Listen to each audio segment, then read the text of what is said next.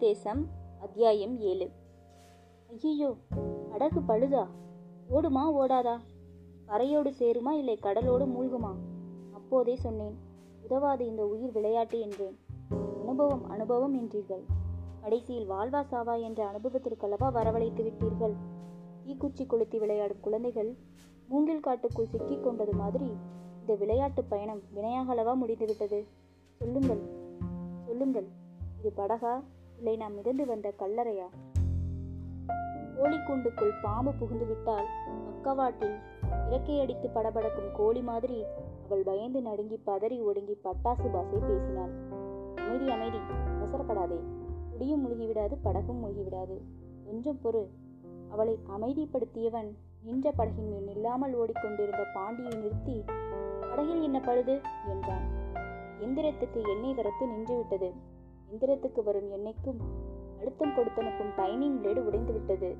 நல்ல வேலை மாற்று தகடு இருக்கிறது. மாற்ற தெரிந்த பாரதனும் இருக்கிறான். மாற்றிவிடலாம் எவ்வளவு நேரமாகும்? இரண்டு மணி ஆகலாம். இரண்டு மணி நேரமா? அல்லது இரவு இரண்டு மணியா? தமிழ் ரோஜா தடுத்து கேட்டாள். பயம் வேண்டாம் தாயே. இரண்டு மணி நேரம்தான். அவன் போய்விட்டான். மீண்டும் தமிழ் ரோஜா விட்ட இடத்திலிருந்து புலம்ப ஆரம்பித்தாள். முடியாது. இதை பழுது பார்க்க முடியாது. விடியாது. இதோ வந்து கொண்டிருக்கும் இரவு விடியாது. இந்த படகு கரை சேர்வது இருக்கட்டும். நம் உயிர் போன உடலாவது கரை சேருமா? சொல்லுங்கள் கலைவண்ணன் சொல்லுங்கள். இரு கைகளாலும் அவன் மார்பில் மாறி மாறி குத்தி அவன் உணர்ச்சி காட்டாததால் தன் முகத்தையும் அவன் மார்பில் முட்டி முட்டி அழுதாள். அவன் அவளை தீண்டாமல் பேசினான். இதோ பார் இது மிகை. வாழ்வை கற்பனை செய். சாவை கற்பனை செய்யாதே. பூக்கள் காற்றில் உதிர்ந்தால் பூகம்பம் வந்துவிட்டதென்று புலம்பித் திரியாதே. உச்சிவானத்தில் நிலா வந்தால் தலையில் விழுந்து விடுமோ என்று சந்தேகப்படாதே. இன்பத்தை கற்பனை செய்து பார் இன்பத்தை யதார்த்தமாய் பார். படகு பழுதானதொரு சின்ன சிறு செய்தி. உடனே இதுதான் வாழ்வின் கடைசி இரவென்று கருகி போகாதே. இன்பத்தை இரண்டாய்ப்பார் பார் பாதியாய்ப்பார் பாதியாய் பார். அவளுக்கு உறுதி ஊட்டும் பாவனையில் ஒளி குறைந்த தோணியில் அவன் சொல்ல சொல்ல அவள் கண்கள் சொட்டு சொட்டாய் தமிழ் பேசின. கண்ணீர் திட உணர்ச்சிகளின் திரவ மொழி. ஏய் என்ன இது? ஒரு இடைவேளைக்கு பிறகு இது கண்ணீரின் இரண்டாம் பாகமா? நீ எப்படி இப்படி தண்டவடும் இல்லாத புழுவாய் தயாரானாய்? நீ கர்ப்பத்தின் சுவர்களை உதைத்து உதைத்து வெளிவந்த குழந்தையா? இல்லை முட்டையின் ஓடுகளை முட்டாமல் வெளிவந்த குஞ்சா? புராணங்கள் சொல்லும் பெண்களின் பழைய கலை கலவைகளை விட்டு வெளியே வா. என்ன கலவையது என்ற பாவனையில் அவள் தன் கண்ணீர் கண்களை உயர்த்தி கேட்டாள். இது கேள் இந்திய புராணம் சொல்கிறது. எல்லாம் படைத்து முடித்த பிரம்மன் கடைசியாய் பெண்ணை படைக்க முயன்றபோது தேவையான மூலகங்கள் தீர்ந்திருக்க கண்டான். யோசித்தான் படைத்து வைத்த ஒவ்வொன்றிலும் பங்கெடுத்தான். நிலாவின் வட்டமுகத்தை வளர்ந்த கொடியின் வளைவு நெளிவுகளை புல்லின் மெல்லிய அதிர்வுகளை நாணலின் மென்மையை பூக்களின் மலர்ச்சியை மானின் பார்வையை உதயசூரியனின் உற்சாகத்தை மேகத்தின் கண்ணீரை காற்றின் அசைவை முயலின் அச்சத்தை மயிலின் கர்வத்தை தேனின் இனிமையை புலியின் கொடூரத்தை நெருப்பின் வெம்மையை பனியின் தன்மையை குயிலின் கூவலை கொக்கின் வஞ்சகத்தை கிளியின் இதயத்தை சக்கரவாகத்தின் கற்பை ஒட்டுமொத்தமாய் சேர்த்து பெண் படைத்தானாம் பிரம்மன். நான் பெண் சுதந்திரமான பெண்.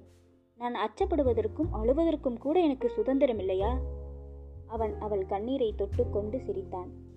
அரியா பெண்ணே அழுகையும் அச்சமும் இந்த நிலைதான் சுதந்திரம். இதோ பார் பூமி உருண்டை இன்னொரு நூற்றாண்டுக்குள் சுற்றப்போகிறது பெண் மாறிக்கொண்டிருக்கிறாள்.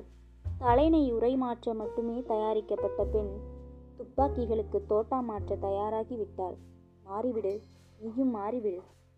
உடைந்த தகடு கலற்றி புதிய தகடு பொருத்தும் முயற்சியில் பரதன் முனைந்திருக்க பாண்டியும் இசைக்கியும் சேர்ந்து அவனுக்கு ஆறு கரங்களானார்கள் நீல வானத்தில் ஜெட் விமானம் விட்டு போன புகை திட்டு திட்டாய் தெரிவது மாதிரி இருள் கவியும் கடல் மீது அங்கங்கே வெள்ளை வெள்ளடைகள்.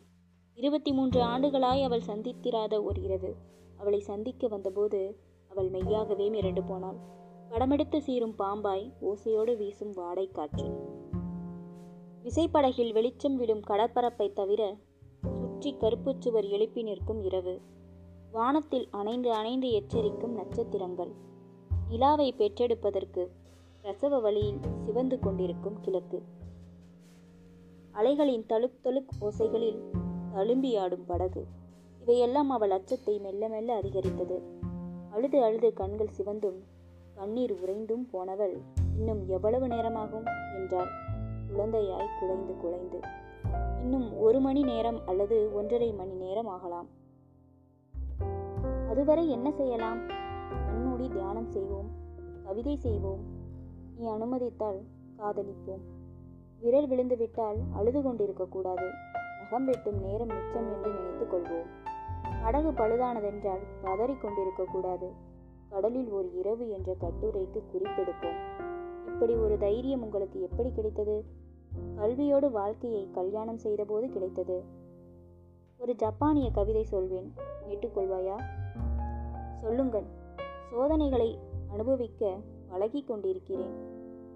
எரிந்து விட்டது வீடு. இனி தெளிவாய் தெரியும் நிலா. இந்த கவிதையை வாழ்க்கைக்கு பயன்படுத்தி கொண்டேன் கற்றுக்கொண்டேன். தண்ணீரில் எடையிழக்கும் பாரம் போல் துன்பம் எடையிழந்தது. தங்கத்தின் துருவல்களை சேகரித்தே ஒரு நகை செய்து விடுவது போல் கஷ்டங்களை சேகரித்தே நாம் கலை செய்ய கற்றுக்கொள்ள வேண்டும். கலையின் முதல் எதிரி பசி. முதல் நண்பனும் அதுதான். ஓ உனக்கு பசிக்கிறதா? அந்த நேரத்தில் அந்த படகில் ஒரே ஒரு ஆறுதல் சலீமின் சமையல் வாசனைதான். வாந்தி கண்ட தமிழ் ரோஜா பகல் முழுவதும் தேநீர் தவிர எதையும் அருந்தவில்லை. அவளோடு அவள் பட்டினியை பங்கிட்டு கொண்டவனும் அதுவரை எதுவும் அருந்தவில்லை. சாப்பிடுங்கள் உங்களுக்கே பசிக்கிறதே உங்களுக்கு பசிக்காதா? சோற்றின் முக்கால் பாகத்தை மீன் குழம்பில் மூழ் மூழ்கடித்து தட்டேந்தி நின்றான் சலீம். ஆனால் அதில் மீன் துண்டு கிடக்க கண்டு உயிருள்ள பாம்பை கண்டது போல் தன்னை பின்னுக்கிழுத்து கொண்டாள் தமிழ் ரோஜா. மன்னித்து விடுங்கள் சலீம் தமிழ் சைவம். என்றான் கலைவண்ணன். அப்படியானால் மீன் அசைவமா? என்றான் சலீம். தயவு செய்து போய்விடுங்கள். என்னால் தாங்க முடியவில்லை. மூக்கையும் முகத்தையும் மூடிக்கொண்டாள் தமிழ் ரோஜா. வெறும் சோறு வெறும் ரசம். தர முடியுமா தமிழுக்கு? போதே தருகிறேன் என்ற சலீம் ஒரு தட்டை கலைவண்ணன் கையில் தந்தான். மறுத்தட்டை ஏந்தி கொண்டான். ததும்பும் படகில் தடுமாறாமல் ஓடினான். சோற்றில் ரசமூற்றி சுட சுட கொண்டு வந்தான். தமிழுக்கு பசித்தது. தட்டை வாங்கி கொண்டாள். உடனே சாப்பிடாமல் உற்று உற்று பார்த்தாள். தட்டில் இருந்த பிசக்கு அவளை புசிக்க புசிக்க விடவில்லை. தூக்கம் வந்தால் தலையணை தேவையில்லை. பசி வந்தால் சுத்தம் தேவையில்லை. அவள் பிசுக்கை மறந்தாள் இசைந்தாள் ரசமே சோறாய்.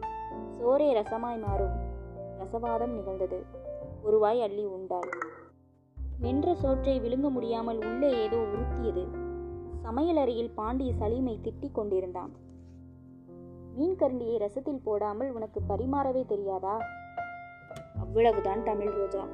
தன் குடலை தவிர எல்லாவற்றையும் மொத்தமாய் துப்பிவிட்டாள். தட்டை வீசி எறிந்தாள். அது வங்காள விரிகுடாவில் விழுந்தது. தயவு செய்து என்னை இந்த கடலில் எரிந்து விடுங்கள்.